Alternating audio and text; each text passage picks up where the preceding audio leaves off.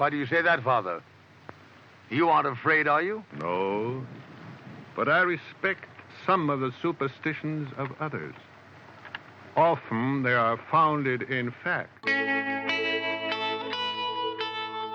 Hi, and welcome to Sorceress, a podcast where I chat with authors and audiobook narrators about books and especially audiobooks in the urban fantasy category. If you dig wisecracking wizards, conflicted lycanthropes, antagonistic undead, and all those other things that go bump in the night and then get bumped back, you're in the right place. So make yourself comfortable, salt the doors and the windowsills, and join me, James Anderson Foster, as we get to know the creators of this fascinating genre.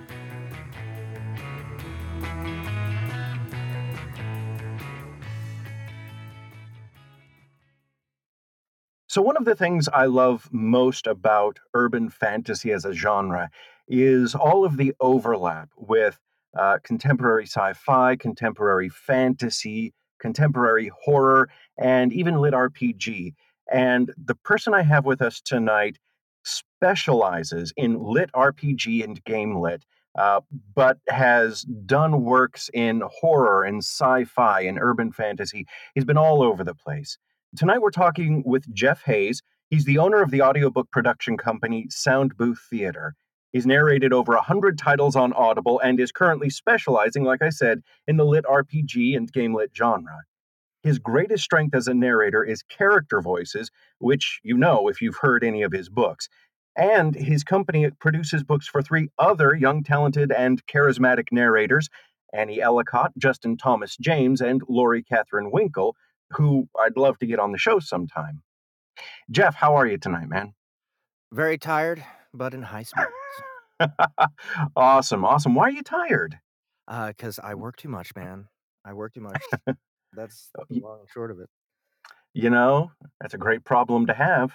I, I suppose so. Um, Beats the alternative. Yeah, I agree with that. I agree with that. I, I, I remember, I remember working actually not quite this hard, but then not getting paid as well. Like it's just starting off. so I, I think my problems are much better now. Yeah. So speaking of just starting off, um, I mean, I, I just read off. Not only uh, are you an accomplished narrator, but uh, I mean, you, you've started Sound Booth Theater. Um, how did you? How did you start out? How did you go from just getting into the business to here? What was, you know, what's your origin story?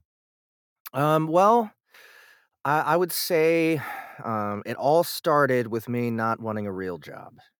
uh, I I got laid off from a job that I I don't know. It's not really not really worth getting into. Exactly what I was doing is just kind of like basic, you know, maintenance stuff, like day labor stuff. Wet work for the government. oh, I mean, I might as well have been. Um, uh, and I, I got laid off. So uh, then I, I mean, I had some savings, and I've always been a musician. Um, so I had a, a bunch of gear, and I had a computer, and so I've I, had been looking for for ways to make money. Um, I did a lot of video editing for a while. Like I used to, I actually used to uh, film MMA fights in like these really independent, low budget MMA fights and like edit them together and for for this organization. And I was like trying to make that into a thing. It didn't work out. I used to I used to edit video for bands. Um, I made like, I mean, I would go all out. I would be super creative and make these beautiful videos. And musicians don't have money to pay anybody, you know, like especially people just playing at bars and stuff. So uh, you know that didn't that didn't pan out but then i found voices.com and so um, when i started there i was doing like you know web commercials uh, uh, you know voiceovers for art installments stuff like that.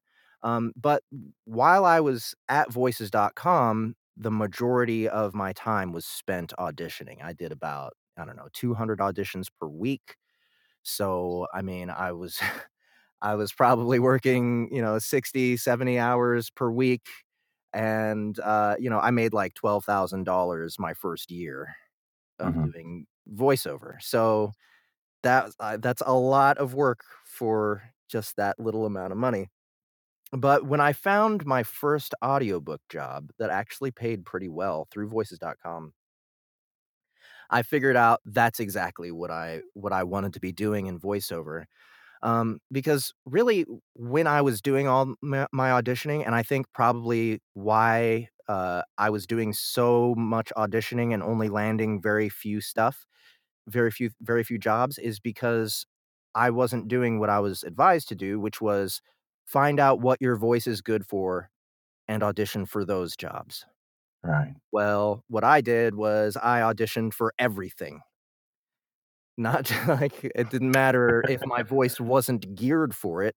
I'd be like, "Okay, well, what does my voice need to sound like to land this job?" And of course, I wouldn't land any of those jobs. I only landed the jobs where my voice was good for it naturally, right?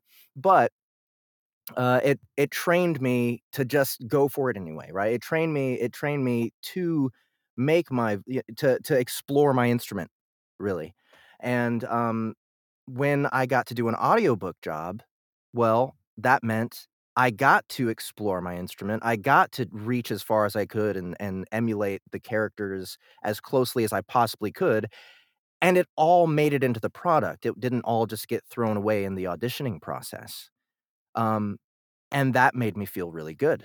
Uh, I liked having that kind of uh, control. I liked being the, the you know the director and the entire cast. It was it's just fun being able to construct a whole world by myself, you know, out of out of a script. And um, so I found it very satisfying. And then from there, I heard about ACX. Uh, I, even though I kept getting per finished hour work through voices.com, I was also auditioning for royalty share stuff on ACX. hmm And um, and then I found the stipends, uh, which isn't a thing anymore for for ACX, but it used to be that ACX had these uh, magical gnomes that would that that would determine whether or not uh, a book w- was going to be profitable if it was made into an audiobook and, and sold through Audible. Um, these gnomes these gnomes apparently weren't very good at their jobs because I did get a lot of stipend work that the royalties never panned out because they didn't sell worth a damn. But I was at least still able to continue doing royalty share work by getting that $100 per finished hour that ACX was paying on top of the royalties. That's what the hmm stipend was. So, um, so I just kept getting those, and eventually, um, I landed Balance by M.R. Forbes, which is the first book of the Divine series. Um, hmm M.R. Forbes is a fantastic author, and uh, Bal- the Divine series is a is an urban fantasy and Oh, it's first nice. it's first person and it had an extremely diverse cast of characters like uh, it, it was basically you know the, the main character landon hamilton um, he dies in the first chapter of the book and he finds out that he's a crossbreed like a crossbreed between a demon and an angel and his job was to maintain balance in the universe by preventing both god and satan from winning the the the war for existence basically um, so No pressure. no pressure, yeah. Uh, so that was his job, and so he would end up he ended up like absorbing the souls of certain angels and demons, and they would be like kind of in his mind and talking to him. And so I, I got to do all these interesting characters um, that were just completely different from each other, and I uh, attempt to make them sound convincing. hmm And um, f- that was the first series that I did that was actually financially successful. Like it actually sold well.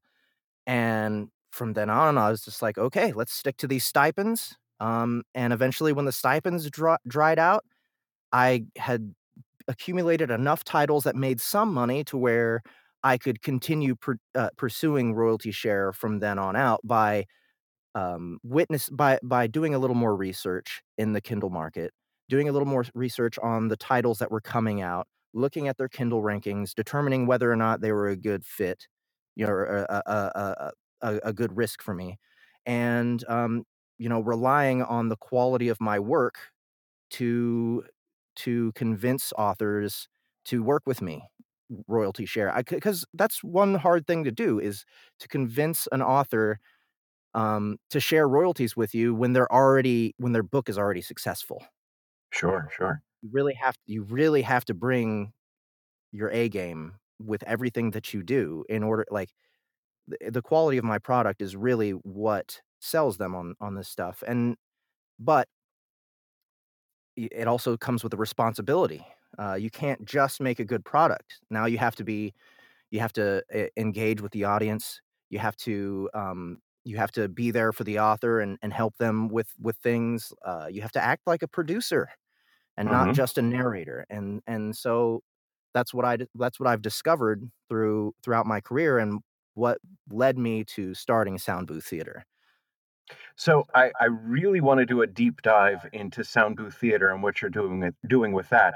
Um, but before I go there, because I feel like that's that's going to take up uh, a, a big chunk of the conversation, I'm kind of curious. Um, so you you really it sounds like your career took off with urban fantasy, and I mean you you've been all over kind of the contemporary sci-fi, contemporary fantasy, uh, even horror. Um, genres, uh, you know, lit RPG. Is is this is this something that uh, you know you're a huge fan of? Is this a passion of yours, or was it a matter of, well, I, I kind of stumbled across this and I seem to be good at it, so I guess I'll just keep doing it. How you know what's what's the balance there? i think i i that's really hard to say i mean i do like it I do hmm like fantasy and and sci-fi to a certain extent, but, you know, the thing the the fiction that really touches me is the stuff that's more human, you know, that asks more human questions, that's closer to reality. Like, I I think, you know, the classics that I read in high school all all touch me in a more, uh, profound way than than any of the fantasy than most of the fantasy that I've been doing. I mean, some sometimes I'll be surprised by, you know, how interesting and and deep uh, some of these stories can get. But uh, for me, f- fantasy and sci-fi is just more fun than hmm anything, and that's fine. You know, like I, I- it, it doesn't, uh, it doesn't, uh, uh, that doesn't make it less of less art, less a lesser art. It's just not as much what I'm into. I'm more, I'm more of like a uh, phil- philosophical type of person, and like I, I'm more interested in the human condition than you know action and special effects. But I'm really good at action and special effects when it comes to when it comes to audiobooks. You know, I'm really good at, at, at the crazy characters that you get to chew the scenery with and uh, and monsters and um, uh, comedy. Like I, I'm I'm really good at breathing life into extreme characters, even though to me it's not as challenging as say working on like some kind of uh some kind of drama, you know, where the where the importance of the interactions uh, is are, are, are the are the nuance of the characters that are involved in the scene, you know. So hmm So do do you ever try to take um, this interest of yours in the um, you know in, in the human animal, uh, as it were, and infuse that into your more fantastical performances like use use these fantastical creatures or situations to um, it maybe explore ideas and emotions about humanity uh, as part of your performance absolutely, um, if if it's in the text, hmm right? I mean, more often than not, it's not in the text. Um, more often than not, it's plot driven um, and action driven, and uh, you know the characters are more cartoony um, and more about entertainment, right? So if I find an opportunity, um, that's gold, right? Especially, like I would say, M.R. Forbes um, is an example of uh, an author who consistently had fantastical, giant, you know, ridiculous beasts and monsters and and stuff that all had very relatable souls. You know, uh, like everyone in his everyone in his stories are very deep and unique characters, and um, their interactions and motivations um, were always uh, a challenge hmm to to um, to portray. So yeah, def- definitely there's there's certain authors who will put that into their work and perhaps that's the best the best marriage of genres possible you know like taking take like actually infusing these these genres that are geared more towards entertainment with the more human aspects you know that that means they're reaching an even wider audience and uh, well oddly enough oddly enough they're not though. Like it, it, it's weird. It's, it's like the the deeper stuff even in, in the urban fantasy even when there's lots of action and even when it is entertaining somehow the stuff that's more meaningful tends not to do as well and i don't know why that is i I think it it takes a skillful author, I think, to to balance that out. You know, I, I've I've uh, spoken with a number of authors so far in the podcast, and they've all talked about you know that that balance of you know exploring the human condition through these non-human or or supernatural uh, means. But you know, like you said, there's there's still kind of the the the action and special effects. I want to sit back and eat my popcorn and and enjoy this kind of uh, aspect to it. So th- there's there's got to be a real balance there. Um, now, speaking of action and sound effects, I, I want to uh, I want to go back a few years and and tell briefly uh, a little anecdote uh, about you, if you don't mind. I'm going to put you on the spot here. yes so, um, our mutual friend and narrator, Jeff Kafer, hmm um, we we we run into him at a bar uh, during APAC. Uh, this wa- I think this was in Chicago. Was that the one? uh, w- Were you at that was the one Chicago? Yeah, yeah. So A- APAC is uh, the Audio Publisher Association's convention. It's annual, and uh, audiobook publishers, obviously, and narrators uh, go spend the week. Um, there's workshops, there's networking, and a lot of the time afterwards is you know narrators coming together and socialize because frankly a huge part of our job is just sitting all by ourselves in a box talking um, and jeff was commenting on your character work specifically the women characters that you narrate and i first off i was going to say if you haven't heard jeff's work jeff hayes um, but that that i almost hesitate to say that because how could you not have if you're interested in this genre? If you're interested in the genre and you haven't listened to his work, I don't know what the hell you're doing. Get off the couch, download the book, start listening. Um, but uh, our good friend Jeff Kafer absolutely refused to believe that you were not digitally manipulating your voice for some of these female characters that you were doing because they were so good. It literally sounded like a like a dual narration, hmm and uh, boy, you put him right in his place by doing a character voice for him right then and there. Do you re- do you remember this i do remember Oh my God, that was awesome. yeah um you know it's it's sort of a weird Uh, by by the way, I I love you, Jeffrey Kafer. You know, it's sort of it's sort of this weird skill that I'm both uh, embarrassed about and proud of at the same time because it took, it took me a lot of work. It's it's it it took it, it's not like I just jumped onto the scene with this rubber voice that I was able to do whatever I want with. It took lots and lots of embarrassing um painful work to to get good at this stuff. And you know, to to be perfectly honest, I thought for the longest time that's what you're supposed to do. you know, so so so I just did it and uh I just kept going and I and you know, my female voices weren't they they they were probably as crappy as anybody else's when I first started and um but I just I just kept listening to myself and and and critiquing myself and comparing my voice to other to female voices and tr- really pinpointing what it was about the female voice that was truly different from the male voice and really the secret is it's not that much different. Hmm um it's it's about posture more than anything. It's about how they speak and not how they sound. So um I mean, yeah, there there there needs to be some tightening within your you know, your t instrument does need to tighten up a little bit. Uh, it it it is more painful for me to narrate straight through a book as a female, for sure. Uh, I mean, I actually did that. Um, speaking of uh, well, I don't know if I would classify this as urban fantasy. Probably. It's a cozy mystery, um, urban fantasy, uh, Witch for Hire, which Mhm. actually, uh, is part of the Witch's Path series by N.E. Conneely.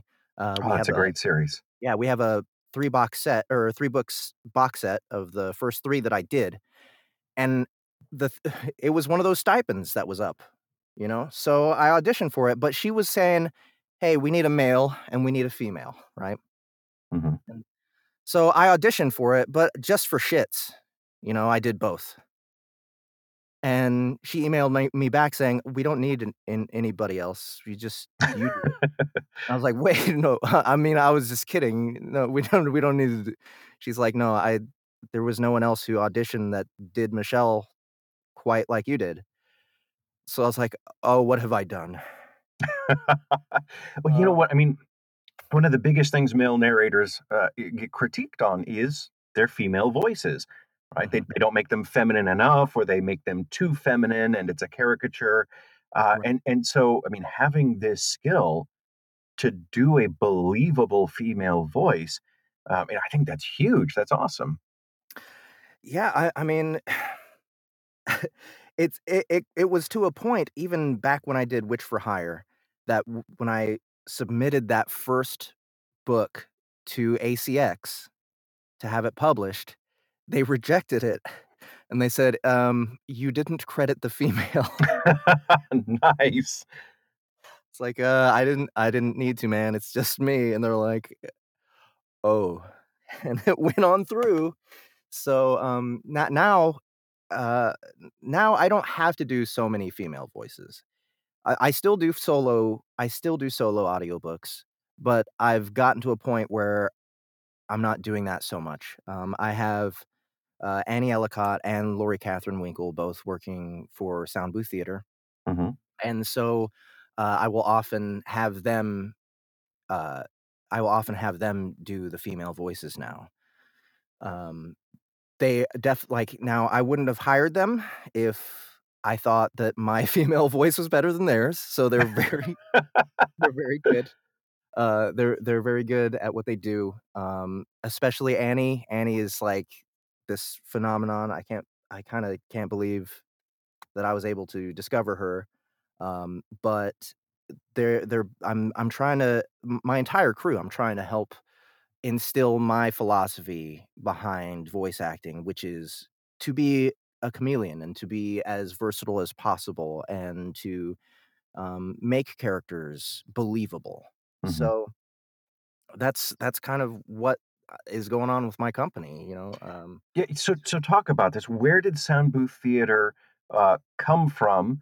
Uh, you know, uh, idea-wise, what did it start out as, and and how did it become what it is now? Which I mean, it's it's really taking off, and and this is relatively unique among narrators to start, you know, a, a production company. Um, give us the story, man. What's going on with this? So, first of all, the name for Sound Booth Theater came from my YouTube show, Sound Booth Theater Live. Uh, So that came, the YouTube show came first. yeah, the YouTube show came maybe a little more than a year before I started the company. Um, and the YouTube show I just started doing on Periscope. I was just brainstorming, trying to figure out a way to market myself and to market the titles that I was producing because again, like m- most narrators don't have an incentive to narr- to market the audiobooks that they do, right? They hmm show up, they they do the job, they get the check, they go on to the next job, right? It's a lot less mental stress that way. Um, I totally understand why people do it that way. But if if you wanna go after the royalties, then you gotta put in the extra work, and, um, you gotta figure out ways to get things out there to people and get people excited about about your new releases and stuff. So uh, I mean, I like I like not having a ceiling to how much I can get paid for a job. Sure. And I also don't like making money off of something that doesn't make money. You know, I like it, it, if someone pays me two hundred fifty dollars per finished hour. I mean, that, that's my that was my rate a long time ago. But you know, someone paying me two hundred fifty dollars per finished hour, then they release it on Audible and they don't make a dime off of it. I feel like I did something wrong. You know, Right. Yeah. um, I, I I want to have I want to be in there. I want to be at risk just as much as the You want author. you want to have skin in the game. I want to have skin in the game. So so that means you know I I have I had to I was just thinking of new ways to do things, and so I just decided, you know what? What'll happen if I like take a few of the fun chapters or fun scenes in an in an audiobook and just narrate them live for people to watch me do it. You know, because people even at that time people were asking me, "What the hell? How are you doing all these different voices?" or or yeah, right, dude, you're doing this with effects like Jeffrey Kafer, right? Mhm. So I was like, "Okay, well maybe it'll be fun to prove it." and and so that's what I started doing and uh it just started building momentum from there and I you know I moved from Periscope to Twitch and from Twitch to YouTube um and then I started having the author come on the show with me and like direct me in real time um you know just just to have more fun in the process right like so I could pinpoint the the characters more more to their liking in front of an audience, you know, and that cause that helps hype up the book. And so Sound Booth Theater Live is where I got got the name.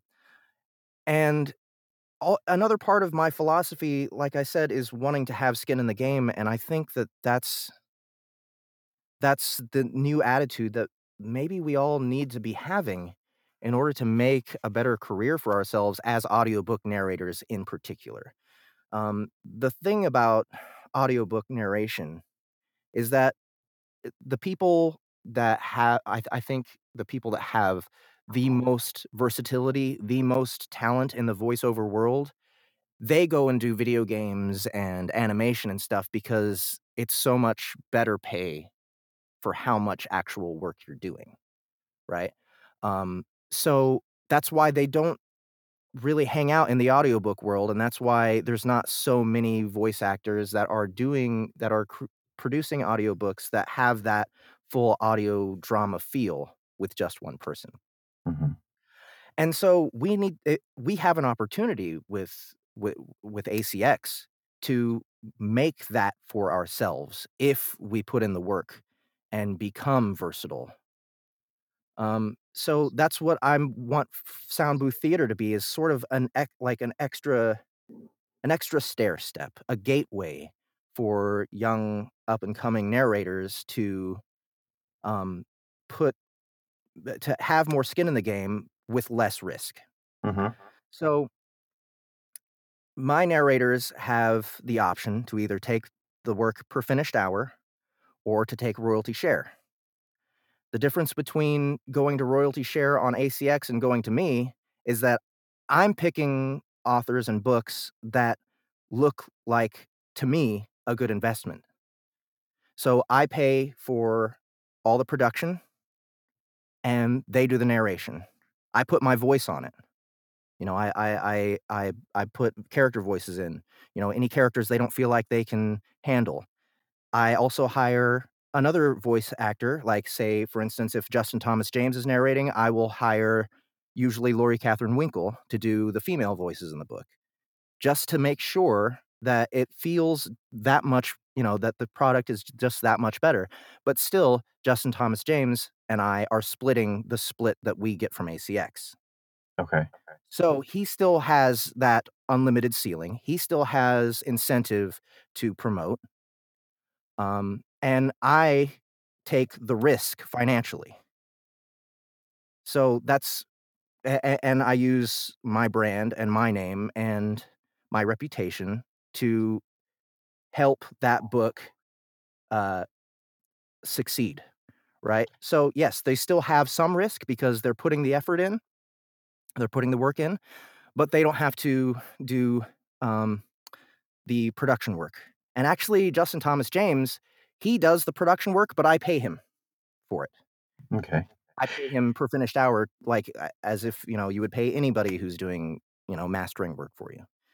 So, when an author when an author comes to you, then they know that they're getting a, a full production team, a professional production, uh, a a promotion team that's invested in promoting that book and making sure that it not only sounds as as good as it can, but sells as good as it can, Yeah. and also a built-in fan base because Sound Booth Theater and Sound Booth Theater Live already has like a built-in audience of dedicated listeners. I mean, this Yes. this kind of sounds like a no-brainer for an author wanting to to bring their book into the audio realm. It depends. Um, there's some authors out there that sell so many books, right? And they can hire someone like Nick Podehl, for instance, who, you know, he's got a really high per finished hour rate, but it's still cheaper than, you know, royalty splitting with me. Um, now, I don't, I, I'm not trying to throw shade at Nick or anything, but like he doesn't have as sophisticated a production process you know like he he doesn't put as much work in and rightfully so because he he- his business model is per finished hour right i Mhm. mean like i I- why why would anyone put in more work than they're calculating is it's worth it when they have this flat rate that they're getting paid right why would why would nick Podehl do any promotion what's the point for him he Sure. He's already paid, and he doesn't get more. Though, yeah. so so there is there's still that there's still that um i don't know what to call it like a, that ramp you know like like nick Podehl is i mean the he's got a he's got a huge name he's a great narrator so they're definitely getting their money's worth by paying him um but it is it is a a, a smaller investment for them and like when when you're selling like 20,000 copies of an audiobook uh, splitting royalties that's that's, That's a lot of money. Yeah. A lot of money. So um so you really really le- the author not only has to um has to want the services that i'm offering but also has to really really care about the audio because like i said it's more of a full cast performance feel. Nick Podehl even though he's got good character voices in my opinion doesn't quite hit that full cast performance feel. Speaking Um, of full cast performance, uh, you got you, you you've got a new thing coming up here. Uh, talk about Monster Hunt, Monster Hunt NYC. Right. Okay. So Harmon Cooper is the author of Monster Hunt NYC.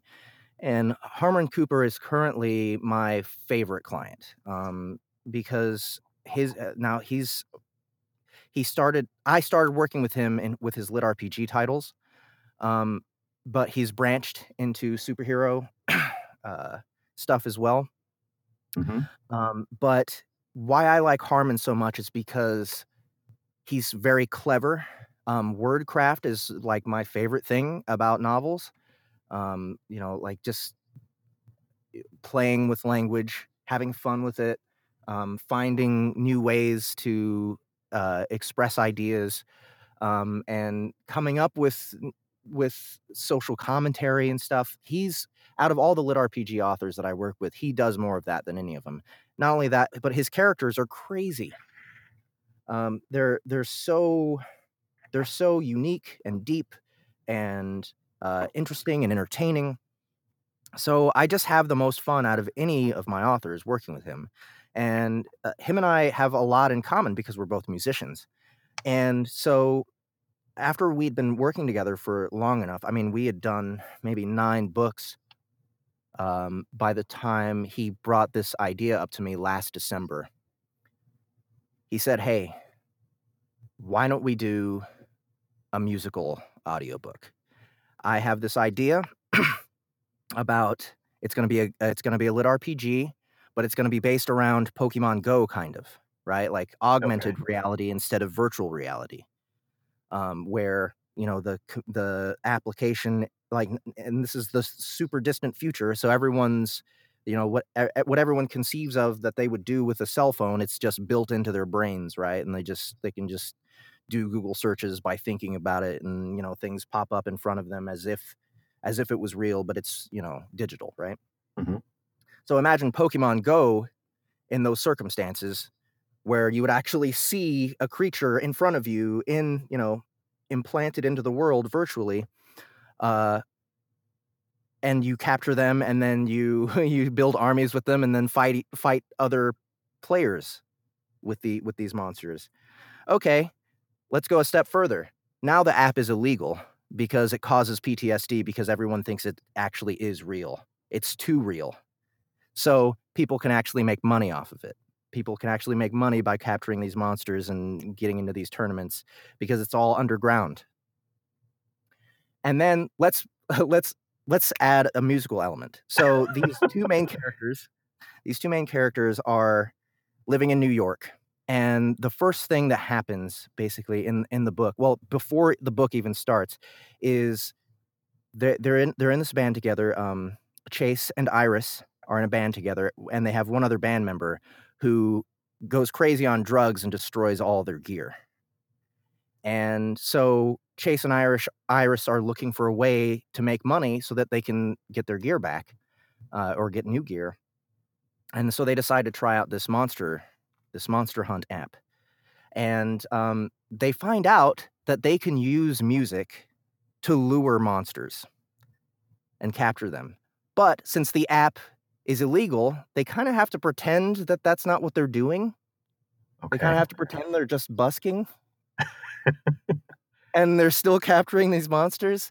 And, you know, like getting these monsters lets them into these tournaments that are actually in a virtual world. And it's just incredibly meta. And what's really unique about it as an audiobook and as a story um, and as an audiobook production is that Harmon actually based those two characters off of me and Annie Ellicott.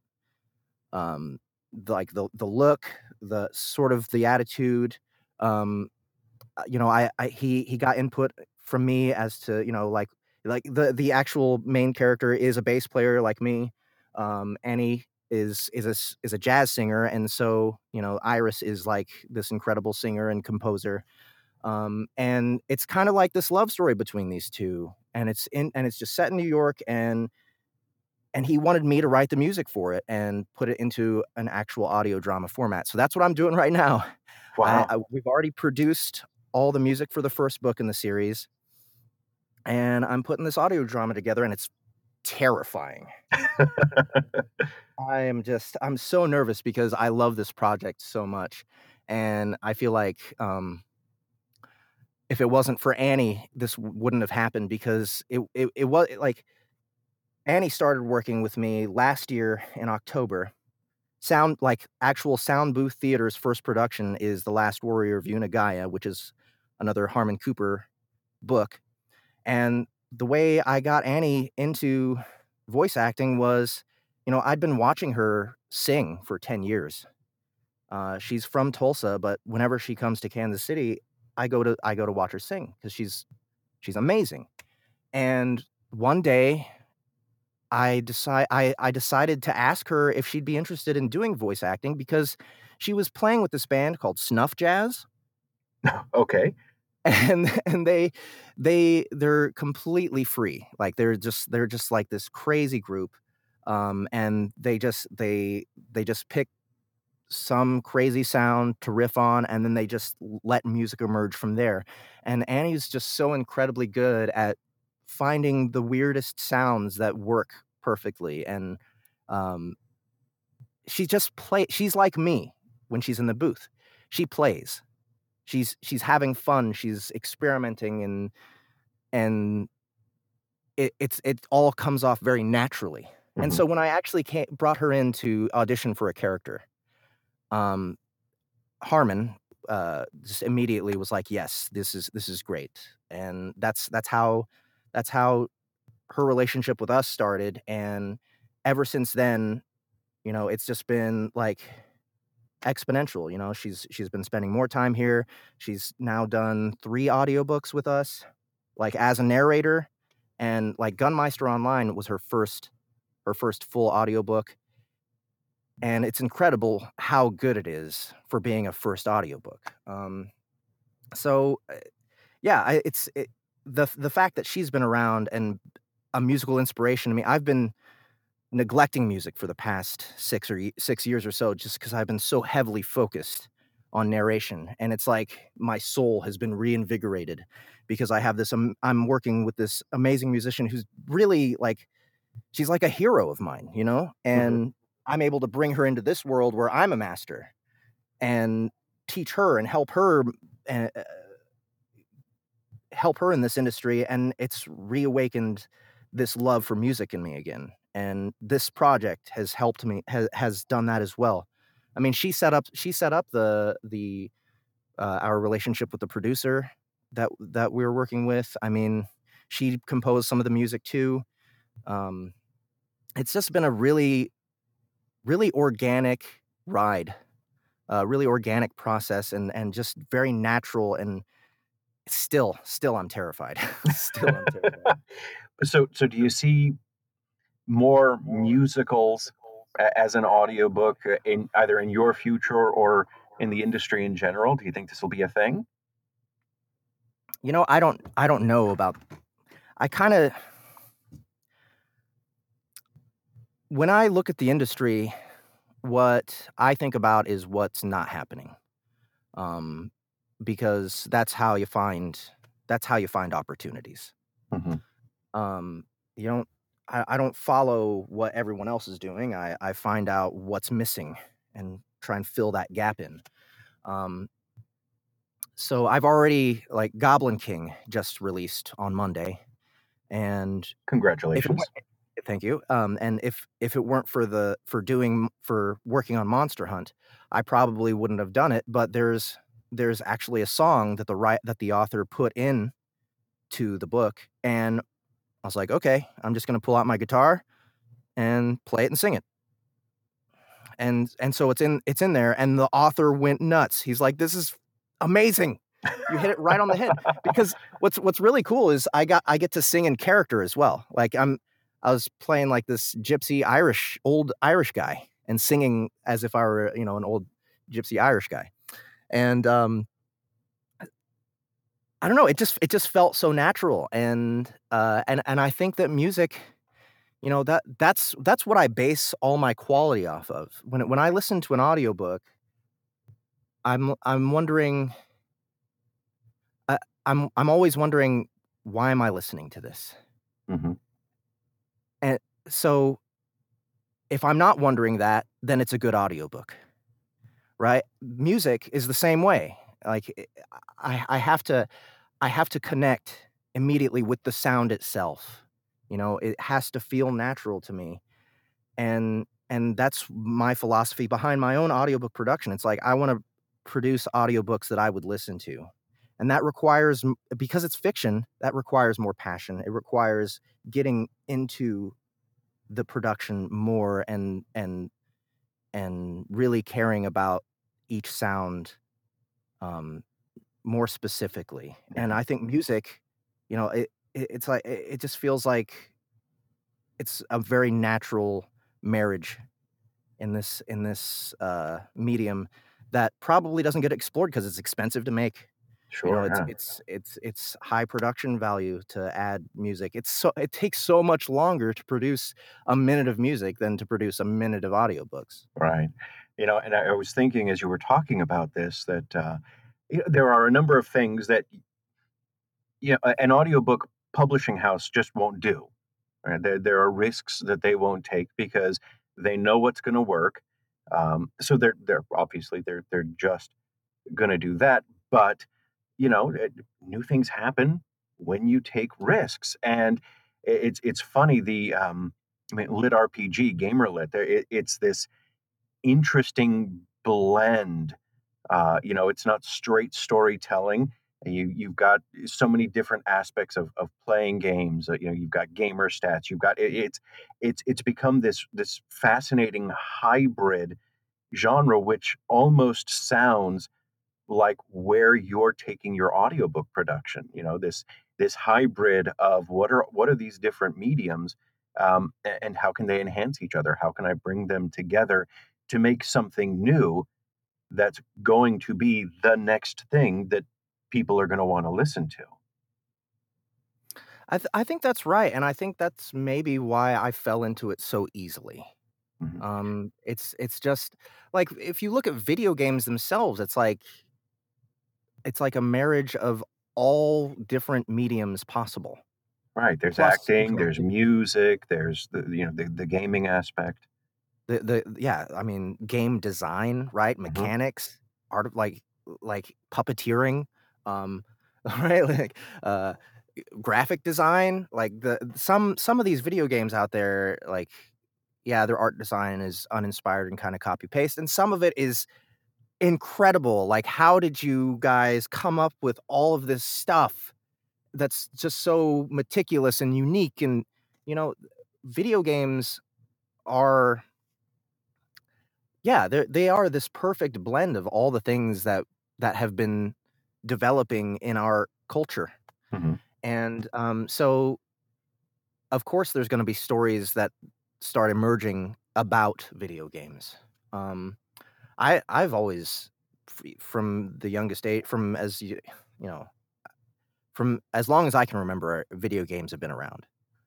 Uh, like uh, when I was the my earliest memories of video games were like playing the Atari, you know, and the what is it called? The uh there's another one that's like gray and the remote it had a remote with a twisty cable that was attached to it. And then oh man. I, I can't remember what it's called. It was it was like a direct competitor to the Atari. Mhm.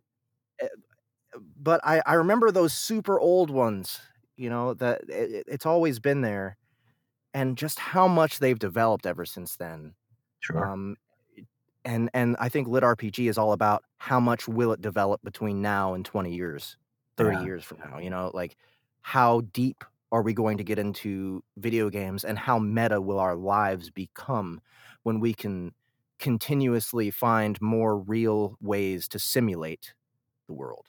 Absolutely. I mean, we- you know, we we have books about books, we have movies about movies, and like you've said, video games have been a part of our culture for so long that uh, yeah, I'm I'm almost surprised you don't see more video game aspects uh, in more parts of our popular culture. You know, obviously there's Ready Player One, um, Right. but it stands out, I think, because it's almost a rare example. You know, you and I'm I'm surprised you don't see more video game based movies. Uh, maybe I don't know. I don't know why you don't, but it does surprise me because they are such a uh, a large component of our cultural awareness, um, and and yeah, the, the the entire lit RP genre is absolutely no surprise to me in both you know just regular book and and audiobook format, and and I'm I'm certain it's going to do nothing but continue to grow. Uh, which leads me to um, I'm wondering, do you see yourself moving more into that um, production role? You know, more into the the producer, the the, the CEO, uh, or is it important to you uh, to to keep at least one foot in that uh, in the performance side of, of things? Yeah, I I think inevitably the producer role is going to become more and more prominent in my life, but I do need to have at least one foot in the performer um in the performer's realm because at heart that's what I am. You know, like I, this whole producer stuff I just kind of, you know, I don't know, man. I just I just started doing it because I wanted I, I wanted I wanted more than the per finished hour check. You know, I'm I like when you work in the indie world and you see these authors making out like gangbusters, you know, like just tons and ton, like seven figure a year authors, you know, um, from selling their books. Uh, and then you get a, you know, two or three thousand dollar check for doing the audiobook they make, you know, another five figure number off of in a year. It's like, okay, why why? Why am I leaving all this money, you know, on the table? so it's it like the producer thing has been kind of has was sort of a necessity thing when it first started out but then once the money started rolling in it it opened my eyes and it, it made me realize this is what i need to do to become an independent artist and Mhm. to to be able to fund creating the art that i want to create i even now most of my existence is creating is is interpreting someone else's art and creating a product out of it that yes i you know yes i love doing it but it isn't it isn't it doesn't originate from me i'm a, i'm a responsive artist in So- my business Speaking of creating that space where you can make more of the art that, that you want to see, uh, we had uh, Paul Stokes, the audiobook reviewer, uh, on uh, a couple nights ago, and he mentioned his involvement with the HEAR Now Festival, and you're involved in that too, right?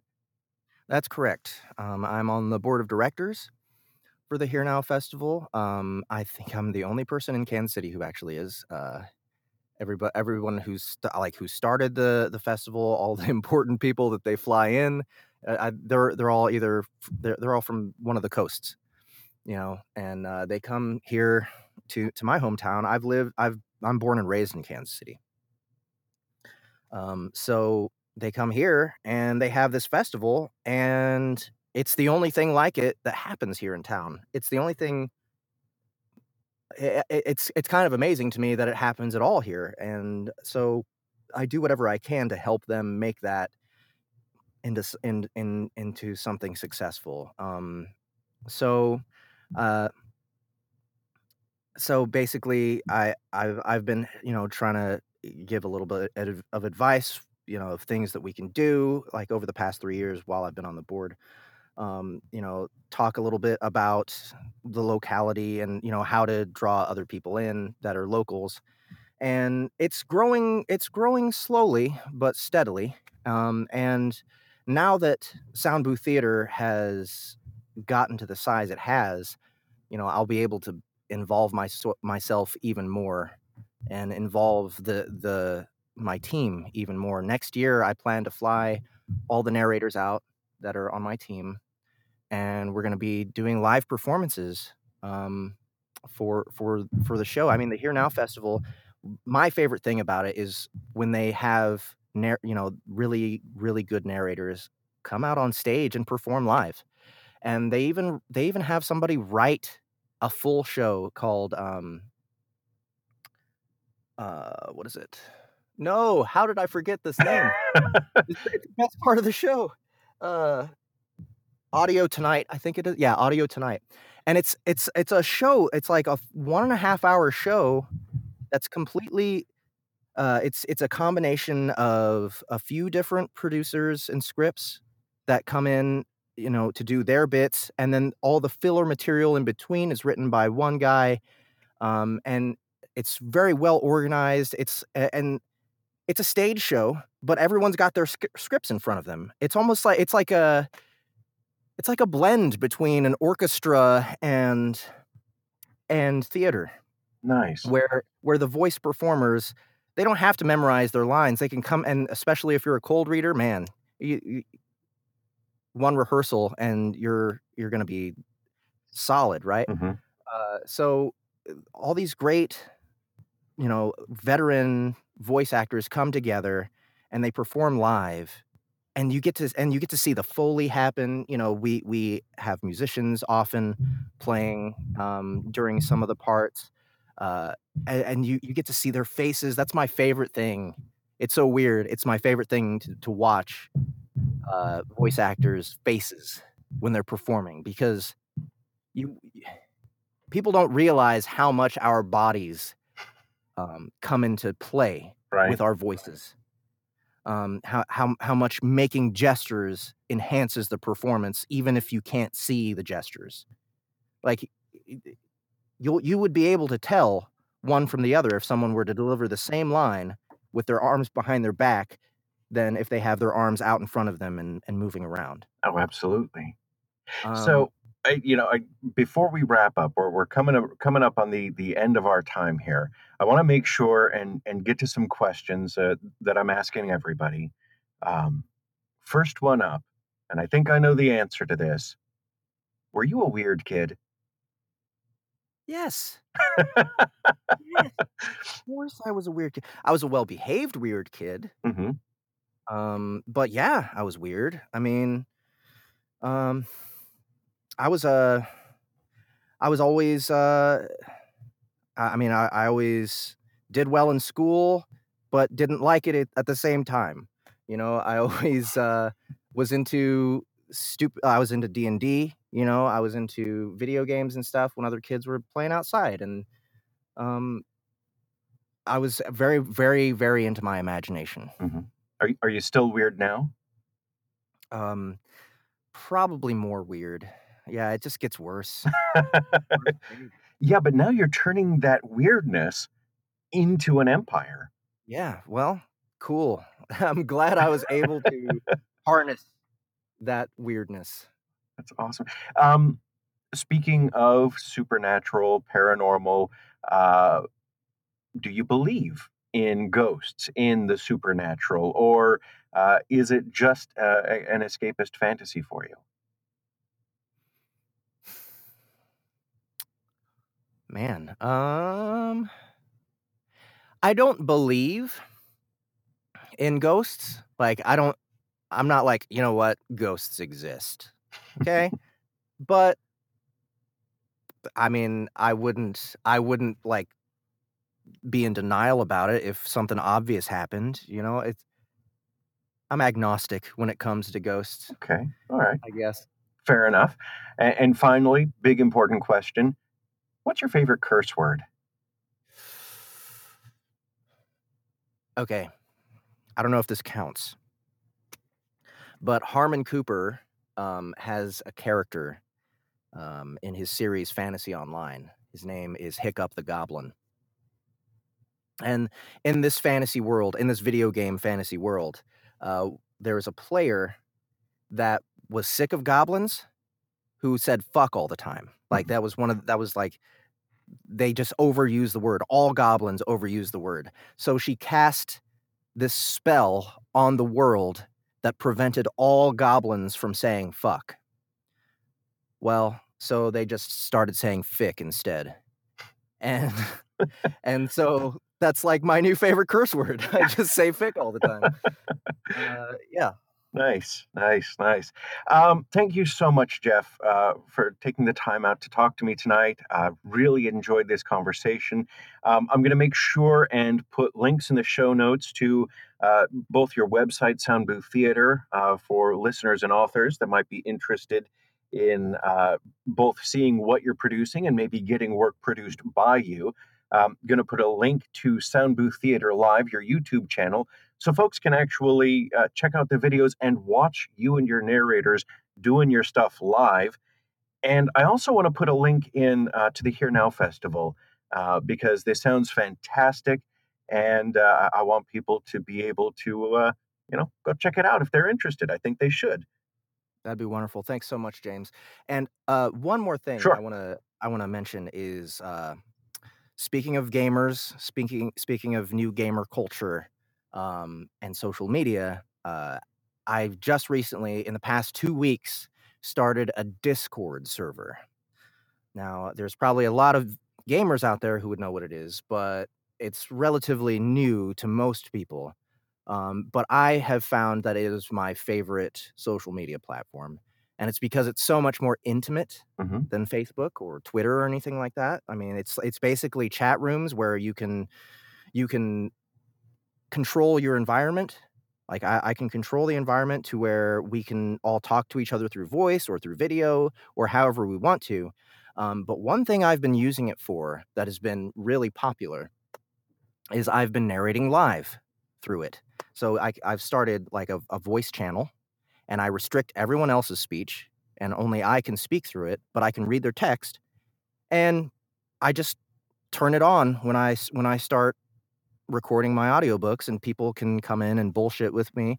You know, if I don't want to be distracted, I just don't watch what they're saying, but they can hear what they can hear what I'm doing. They can get spoilers. They can hear me, you know, cuss and get pissed off when I, when I don't get things right. That they could, can that hear could my be dangerous.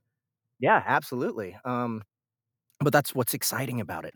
And uh, so not only do I do that, but you know, other people in my crew, and I've invited any narrators who want to join to come do the same thing on my server. So there's a there's actually a guest narrator, uh, voice chat, and as long as long as people, as long as you you guys can, a- any narrators who come in who want to do this, uh, as long as you organize with each other what times the the room is open, it's totally available. I, I like the idea of having this open platform for narrators to to hang out with listeners and get pe- c- pe- get people pumped. I mean, the last the last audiobook that I did um, with this with this format, it was the third book in a series, and when I did this, the first two books jumped to the top of my sales list. Nice. So there's there's something there's something here. I mean, people people like to watch us work. People like to listen to us work. They're interested in what we do. So I, you know, I do what I can to harness that. That sounds awesome. I'll I'll put a link to the disc, uh, Discord server as well. Thanks, James. Ah, no problem. My pleasure. Um, thank you again. This has been fantastic, and uh, man, I hope you come on back, especially after uh, Monster Hunter NYC comes out. Oh yeah, absolutely. And before we wrap up, I want to give a great big shout out to our supporters and patrons Dogan Foster, Audio After Dark, a fantastic video podcast by Paul Stokes, C. Stephen Manley, and Zachary McElroy. Thank you all so much. We couldn't do this without your help and support. And if you'd like to help and support and get your name mentioned at the end of a podcast episode like this, head on over to patreon.com forward slash sorcerous and sign up at the wisecracking wizarding level or higher per month, and you'll hear your name here. Thanks. And that's it for this time. Thanks for dropping by. We really hope you enjoyed it and will come back and see us again. You can find Sorcerous on iTunes, Stitcher, and our website, Sorcerous. That's S O R C E R O dot U S. And you can find me at jamesnarrates.com, where you'll find a list of audiobooks, demos, and all the usual stuff. If you're enjoying Sorcerous, please leave a review on iTunes or Stitcher, and if you're really enjoying it, it'd be mighty kind of you to drop a buck or two in the kitty.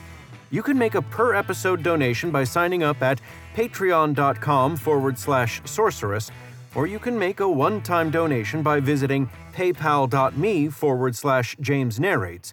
Any support, no matter how small, is greatly appreciated, and it'll help us keep on keeping on.